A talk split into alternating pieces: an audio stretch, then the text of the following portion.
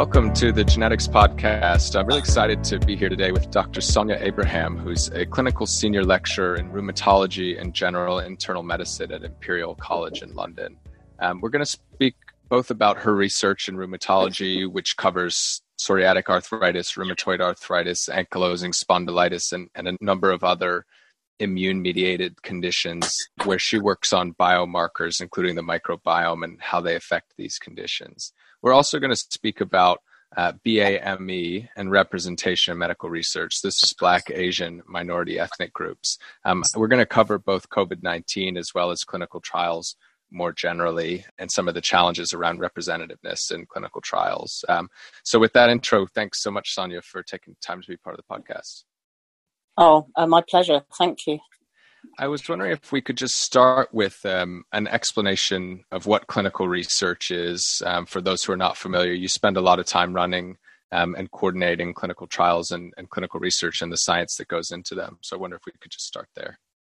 Yes, absolutely. So, I mean, clinical research is really the mechanisms by which we understand human physiology and um, where the physiology goes wrong and where diseases occur. And so clinical research can involve taking samples, and it's research that's done in humans, and it's understanding how diseases might occur, how they evolve, how they change over time, and that can be as simple as taking um, blood tests or biopsies or lo- doing sort of tests such as walk tests or um, hand dexterity tests, depending on the disease of interest.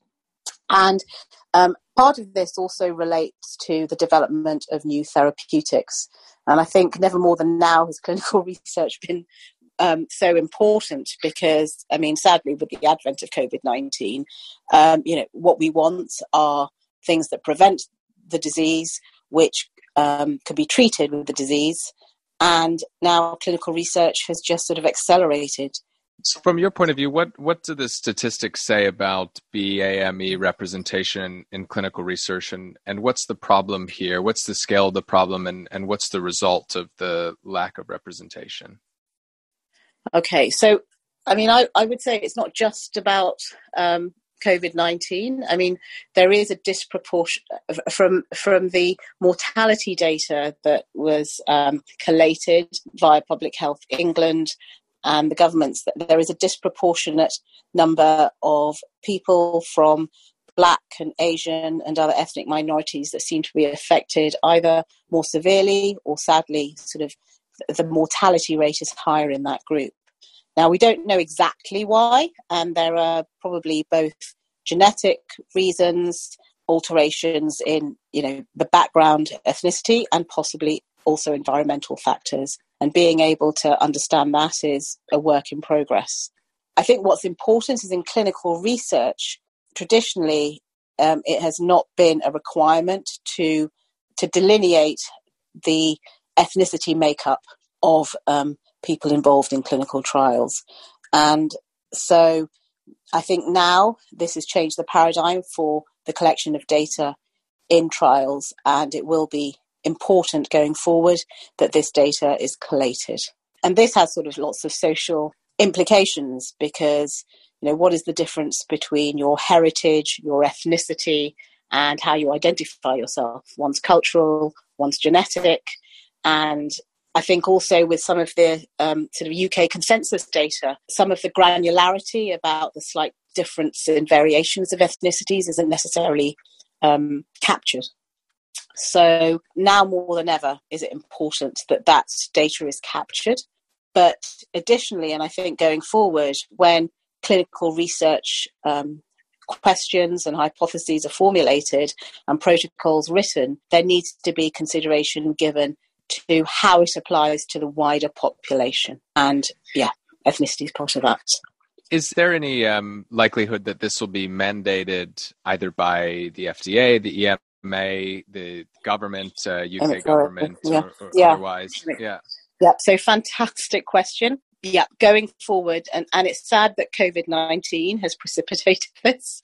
But again, yes, I think going forward, the regulatory agencies will probably mandate this. Historically, if a disease primarily affected a certain ethnicity and population, you know, it may well be that they were the ones that are targeted or you had subpopulations, but it was never mandated how many of each group or how well it was captured.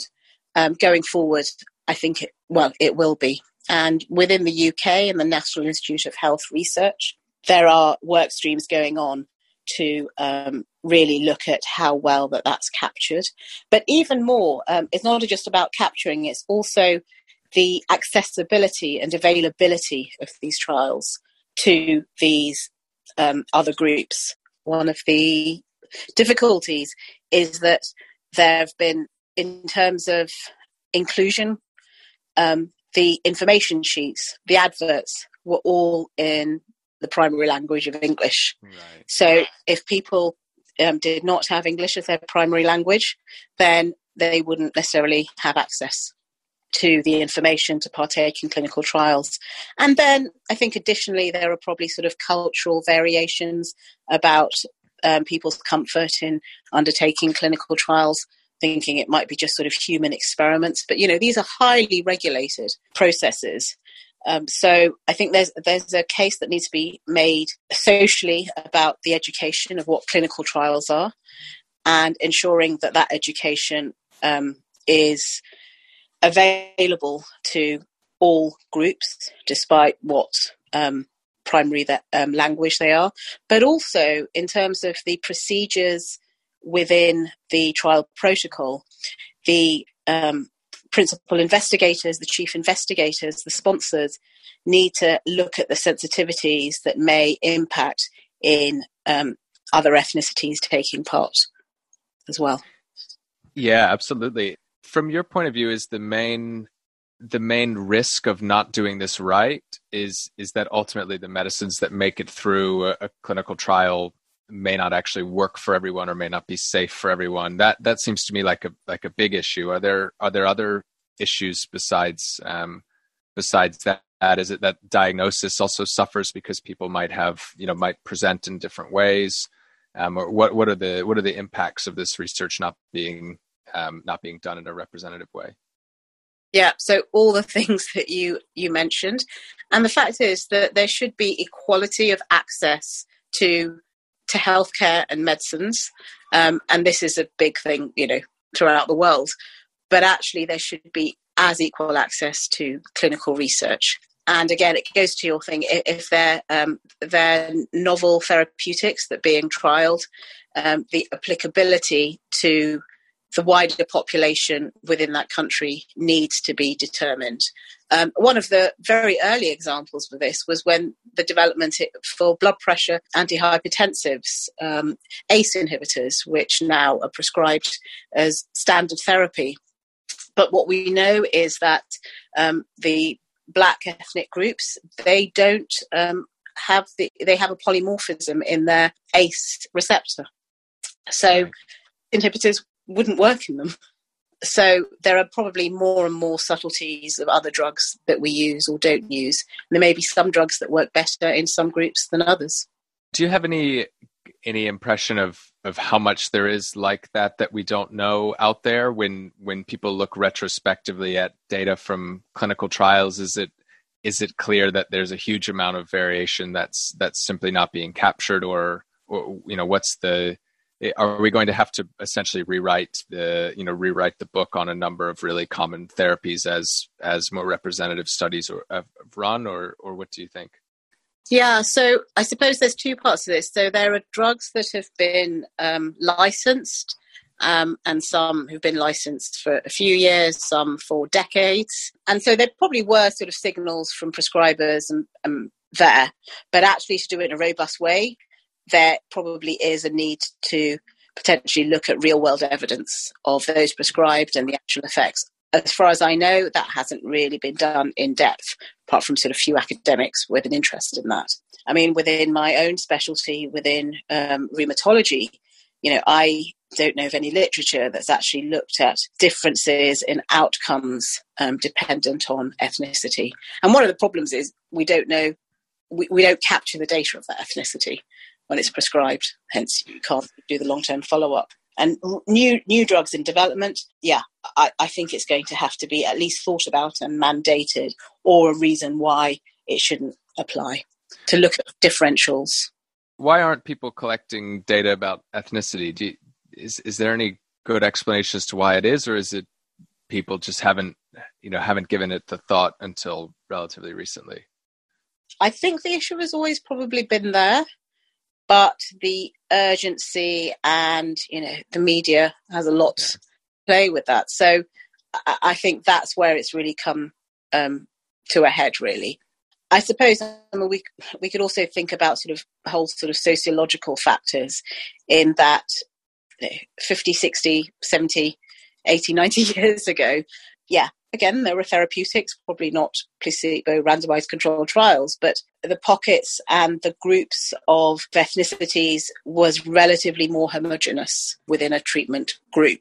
And now with global travel, global migration, people go here and there, it's it's probably different now. But it still doesn't take away from the fact that and I think this has been known about for decades, is the lack of access and inclusion of of ethnicities in clinical trials and the barriers to that. So I think, and again, I think there's going to be a new branch of research is that if you look at all the trials, you know, how many of them actually have information sheets that have been translated to the local population where you're undertaking the trial. And I think what's also interesting is there are sort of first attempts particularly in the UK recently, where they've, you know, via the NIHR, which is fantastic, looking at translating a number of trials to um, the most common ethnic languages. But the limitation is there are some pockets where some of those um, languages don't apply. So if I look at our region, so I'm a lead within Northwest London, and in that area, there's quite a large proportion of people from the Philippines, large sort of Persian population.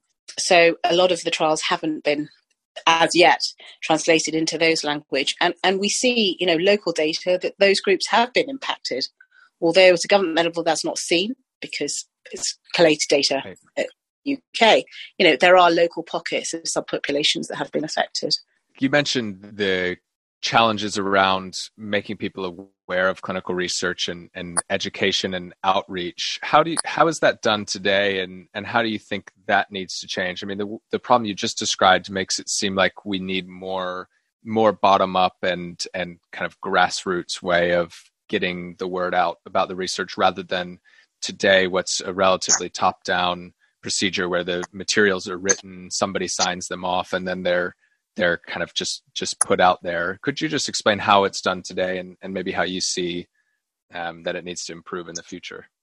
No, that's fantastic, and I think you're spot on. It has been very much a top-down approach. I mean, I'd be interested in, you know, how many PIs from the, the makeup of the actual ethnicities of principal investigators, because, you know, yeah, um, perhaps that's different, and then those those subtleties may not sort of come out during the protocols. So again, I'm in agreement that that we need to look more at a at a local population level as well and bottom up. And it's not just about the healthcare organisations; they need to probably link in with local um, groups and the social sector, um, with local governments, and you know, in our sector, we're, we're also sort of linking now with Health Watch which are really the sort of patient voices and those lay voices, to really try and deeply understand, you know, how much of an opportunity have they had to link in with trials? Have they heard about trials? Right. What are their barriers of not hearing about it, or why do they not want to take part if they do hear about it? What, and what so, is Health Watch? I haven't I haven't come across Health Watch. Okay, so um, it's um, so, so, there are a number of organisations that are sort of set up within the UK that work with local governments to really be the voice of the public with relation to health right. in their area. So yeah, it is part of the sort of social um, sort of care act. yeah, with relation to health. That's excellent. I, I, didn't realize that exists. It's great that it does because um, it, it's hard to do some of these things from a top down. You really need that local representation to make these things work, don't you? Yeah, I think that's very important. But I think the other thing that actually could be harnessed more is that is that of the power of social media. Now, again, you know, there have been lots of sort of regulatory challenges with information technology and social media, which in some ways has now transcended again because of COVID right. um, 19. And so some of those things have been relaxed, but actually it gets messages out there more. And we know that actually one thing that is universal is the use of social media, no matter what your ethnicity. so perhaps sort of being able to listen within notes of, of social media, but again, you need resources to be able to do that, and and also done in a in an appropriate manner, and also you know receiving feedback via social media. I mean, we do know now that a lot of recruitment for clinical trials is being used via social media, subject to ethical approval. So, could this be another way of reaching um, a bigger group? Yeah, absolutely. It seems like you need to you need to meet people where they are, right, and not uh, not force people to fit into a, a system that was built a, a very long time ago that that wasn't necessarily built for the world we live in today. Exactly, and I think I mean I think there probably uh, will be well there is in process you know toolkits for when clinical trials are designed. This is you know particularly by the NIHR in the UK of ensuring that certain tick box things have occurred. And I think it, in the future it will involve, you know, consultations with the local population and, you know, things. Um, what's the word? And being open to thoughts from the various ethnicities. Yeah, that's excellent. Have you have you been working directly on any COVID nineteen related trials. Um, have you been sort of pulled into some of the some of the urgent studies? I haven't directly. I haven't taken on any PI roles, um, but I know locally that you know we, we have contributed um, to a number of both interventional trials and also those in primary care, and I've helped to sort of try and facilitate that.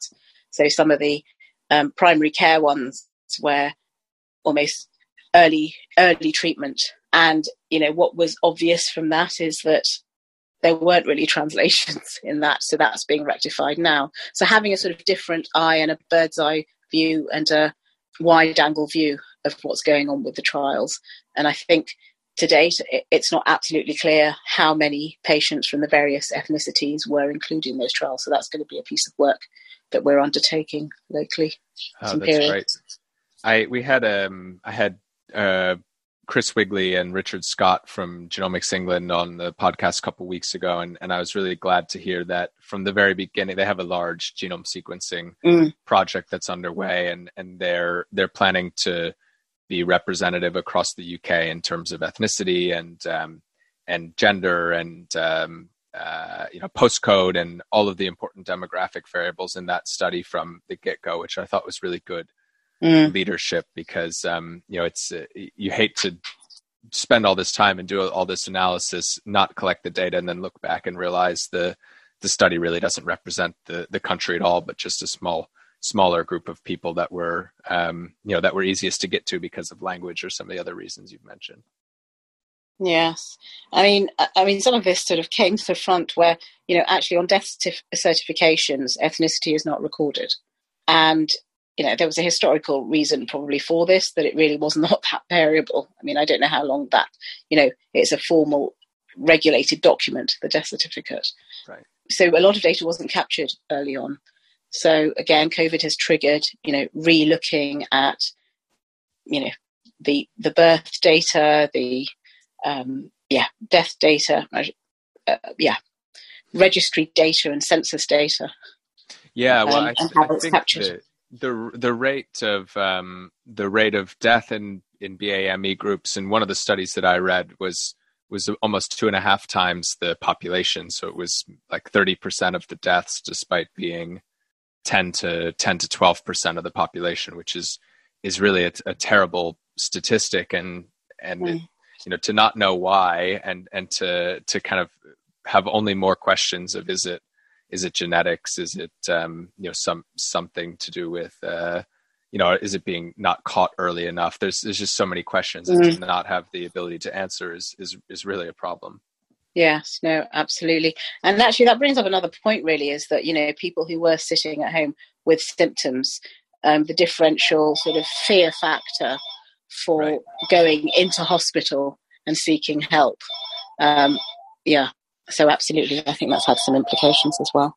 Yeah, well, it's it is it's well documented that not everyone gets the same the same treatment in the in the hospital or or the GP or or whatever. So there's kind of deep societal challenges that that contribute to this as well, aren't there?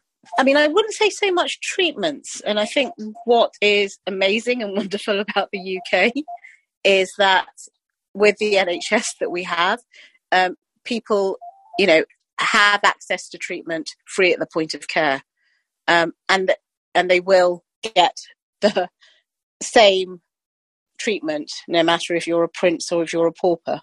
Now, I know that sort of healthcare system isn't there throughout the world. It's something to be fantastically proud of. Um, so, yeah. it you know it wouldn't matter if you had insurance or not. You would come in and you would go down a protocol for treatment to help support you. Yeah, it is. When I speak to people back in the U.S., um, where I'm from, it's surprisingly difficult to um, to kind of articulate how how well the system does work over here. People can criticize parts of it, but if you look at the numbers, I think we in the U.S. about twice as much is spent per person for outcomes that are not as good here in the UK. So it's kind of patently obvious that the, the system is is broken, but there doesn't seem to be the the will to fix it uh, for some reason. I mean, one of the other things I suppose is the really sort of global sharing of data with the ethnicities. I mean, some of it wouldn't have been captured, but what there is. Right. So, you know, the potential to say, well, if you're an Indian living in the UK and the rates there compared to the Indian groups living in India or the Chinese population of the UK or the States or whatever compared to the country of origin. Now, that would also help sort of understand the genetics differentials potentially. Potentially, um, but I think one of the things that's really drawn up is, you know, the careful acquisition of data. And sadly, it is not standardized. Right. And it should be in a world where we've got all this technology, we can talk here, and it's, yeah, it's beyond belief that we, we can't standardize the way we capture data. And it's great. We have the WHO, which are fantastic, but it's a shame that they can't actually predict in, in times like these with pandemics how things have to occur and people have to abide by them unless there are exceptional circumstances. Yeah, I, I completely agree. It's been a it, there's there's just been a incredible array of different. If, if we take COVID as an example, ways of collecting data.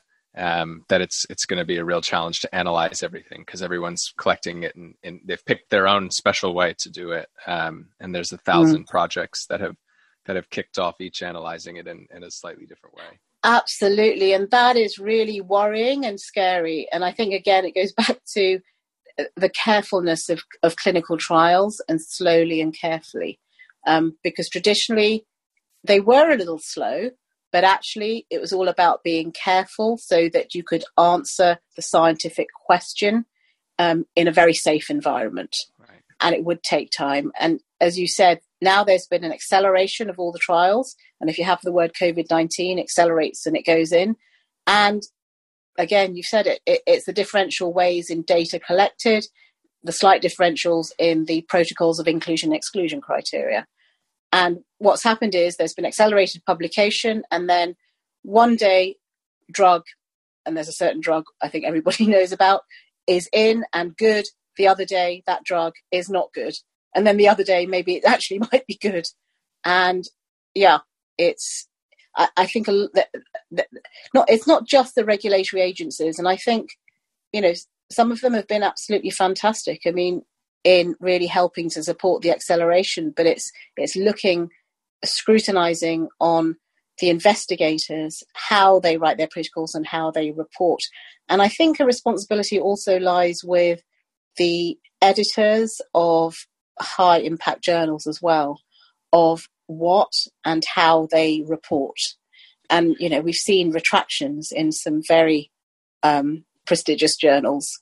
And yeah, so yeah. so so scrutiny really needs to be there. I'm thinking of this the Surgisphere debacle, and I think it was the Lancet uh, where yeah. some company that prob- that they claim to have all of this hospital data, but they wouldn't actually show anyone that it existed, and none of the hospitals um, ever remembered signing any agreements or working with them, and and so it was quite possibly uh, all all kind of constructed just to create this high impact journal publication, which is is unbelievable if you think about it. But the um, the, the journal, to their credit, did retract it fairly quickly, but sometimes the damage is done because the information yes. gets out there in, in the media. Yes. There's no taking it back.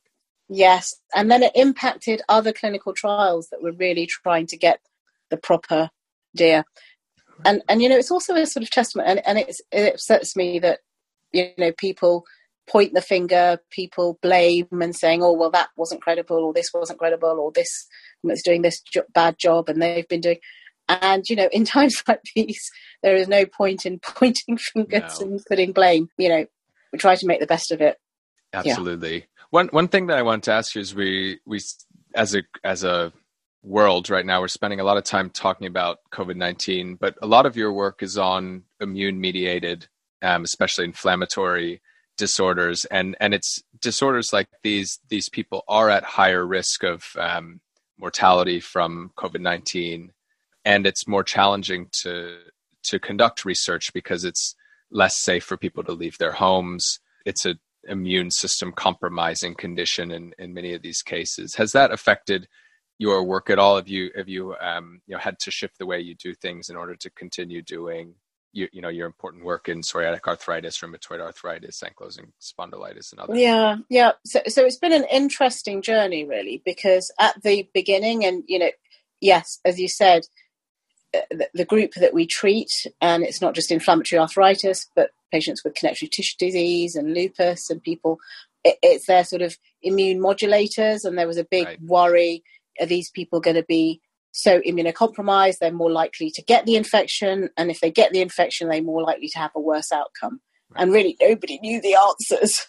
Yeah. Um, and so things were sort of done and again, sort of slightly differently in slightly different countries, but this was very much a sort of pragmatic clinical approach. And it was made sure that if people are on immunosuppressants, that they were shielded, they minimized their risk. Um, if they're on steroids, to minimize their risks. But it's also impacted because there was lack of evidence. You know, the the morbidity. Um, some of these patients have flares in their disease, just but right. the jury was out. Can you give them steroids? Can you not? Can you inject their joint with steroids? Can you not? And so there was a period where people were suffering, okay, not from mortality or for COVID, but from their inflammatory arthritis. Piece in terms of, I mean, I think was a great time to be a rheumatologist in terms of the therapies that were being trialed in COVID. A lot of them came from rheumatology. Um, but I think what's interesting is that rheumatologists didn't seem to be that consulted with some of these drugs that were licensed. So we see all the advent of using interleukin 6 receptor, hydroxychloroquine, which is a drug that's been around for extremely long period of time and used very successfully in some autoimmune conditions such as lupus and Sjogren's.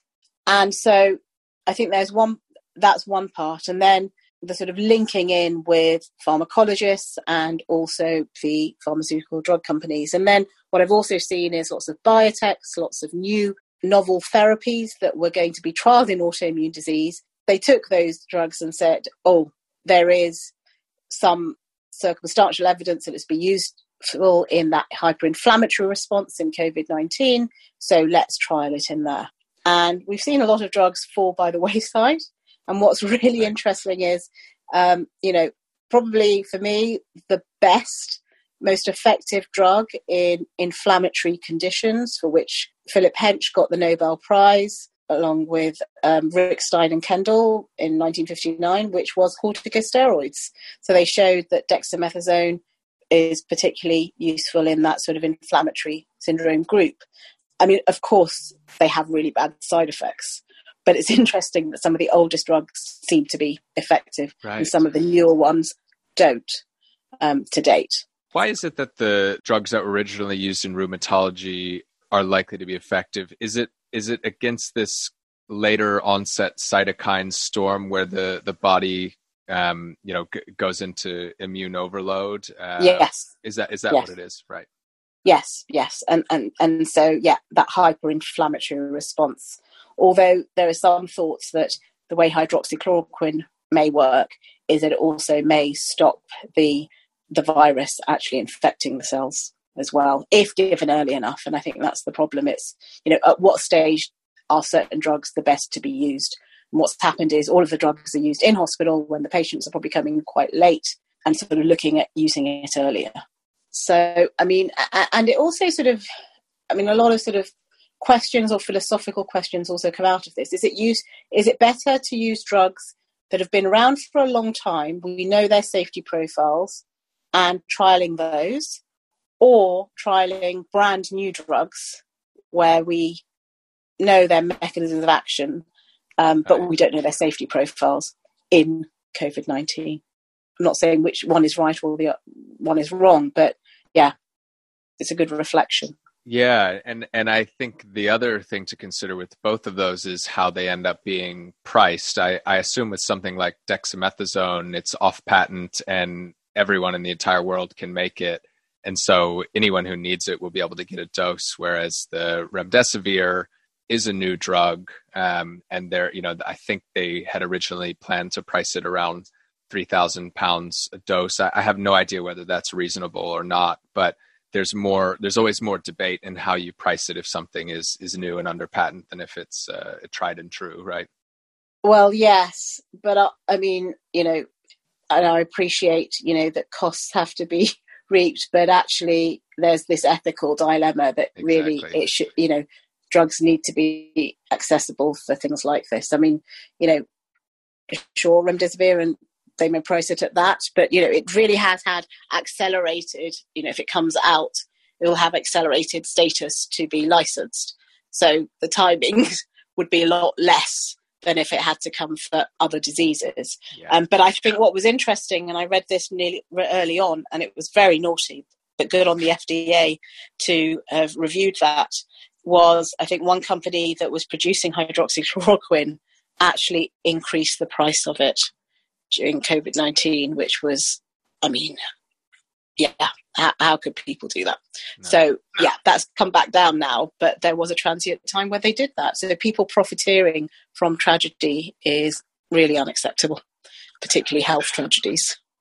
Absolutely. Is, um, is it hydroxychloroquine that is that is commonly used in lupus? Because there, I know there was a yeah. concern at one point that um, the U.S. was stockpiling it, and that people may not be able to to actually get the drugs that they needed to manage their their lupus on a day to day basis.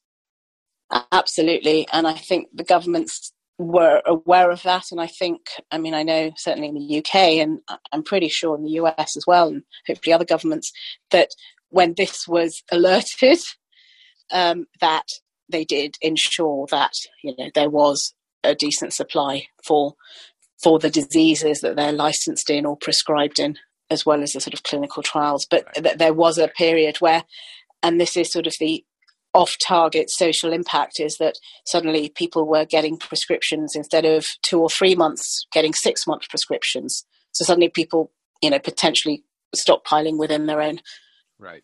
um, houses. And I'm not saying what's right or wrong, it's just the observations.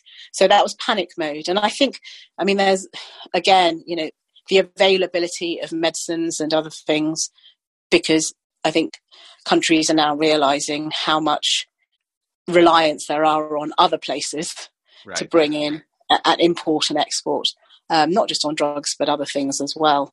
So yeah, it will be interesting how things evolve in the next ten years to ensure that there is a you know readily available stock of essential things. How does it actually work in in the inflammatory diseases that you cover what what or roughly speaking what proportion of people are taking um, one of the older more tried and true um, kind of uh, treatments versus some of the new injectable biologics? Have you seen that change a lot in the last um, five or ten years? And i'm just interested in where you see the future um, of these kind of very very very challenging to treat and um, and you know they, they affect quality of life in some people very dramatically um, as a result of, of the the challenge to treat them.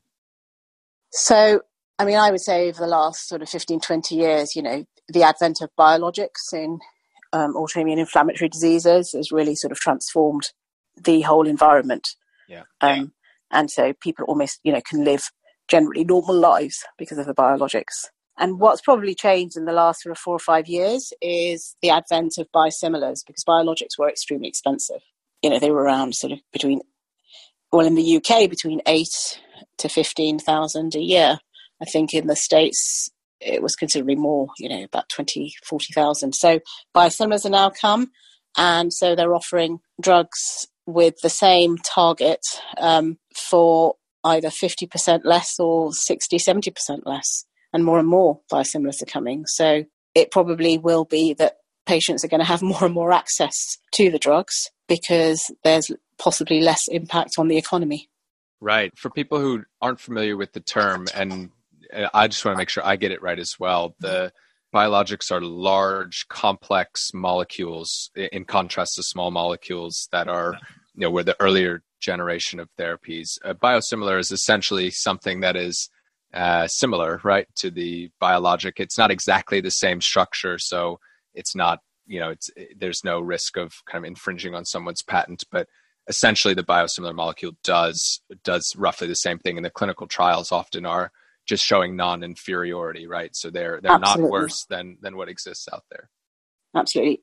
We've covered a lot of ground here and and I think we've been going for almost an hour now so I was wondering if we could just close off here with your view you've talked about how biologics and immune inflammatory diseases are um, you know have been transformative is is there a next wave of therapies? What is what's coming next here, or or do you think the age of the the biosimilars is going to be the next um, the next big age, and, and there may not be a step change in effective treatments for for a little while?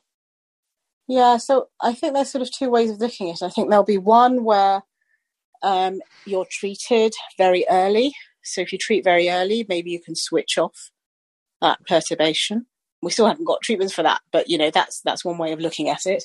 I think treatments are evolving, and it's interesting because again, you know, steroids did transform the landscape back in the day in the 50s and 60s for people affected with arthritis. Then sort of the advent of methotrexate, the TNFs, and so all those drugs, um, the, the, oral drugs, so methotrexate, sulfasalazine, hydroxychloroquine the steroids, they affect lots and lots of um, inflammatory proteins. Then the anti TNFs and the biologics came, so you have anti interleukin 6, effects on T cells, interleukin 17s. They affect one cytokine directly by an um, antibody. So they, they shut off and bring down that one hyperinflammatory uh, protein, which may have other effects on some of the other proteins. But now what we see is there are new drugs that are coming out that are having that sort of wider implication on lots and lots of cytokines. So it's going back to their sort of steroid days, which I think is interesting. Interesting. Um, and yeah, I mean, one of the things with um, inflammatory um, arthritides is they're not monogenic because there is a big advent of gene therapies and we see transformations, say, in haemophilia. But, you know, if we're able to understand more and more about them, are there ways of modulating some of the genes causing the inflammation? Right. But I mean, you know, I think we're looking 10, 20, 30 years down. So, yeah, hopefully we'll be speaking in 10, 20 years. Absolutely. And there may be transformations. And then going back to something that obviously is of interest to me, and that is the microbiome, is, you know, we see potentially a future where it will be a combination of treatments, but also your microbiome environment. Now, whether this will be treated with food supplements to alter your microbiome or actual capsules or other things that that you know reset the the proportions of the pro-inflammatory, the good bacteria to not so good bacteria. Um, I think that's possibly going to be a real reality, and I think that's probably going to be a lot sooner than say gene therapies in autoimmune um, inflammatory arthritis. So, yeah, I can see seven to 10 years, it could be. We already know in the devastating diarrhea Clostridium difficile that, you know, microbiome therapy and fecal transplants, which don't sound very appealing, but, you know, they've been approved. Right, and incredibly effective. And how, very effective. How, how would the microbiome work in in something like ankylosing spondylitis or or RA or psoriatic arthritis, does the microbiome play a role in?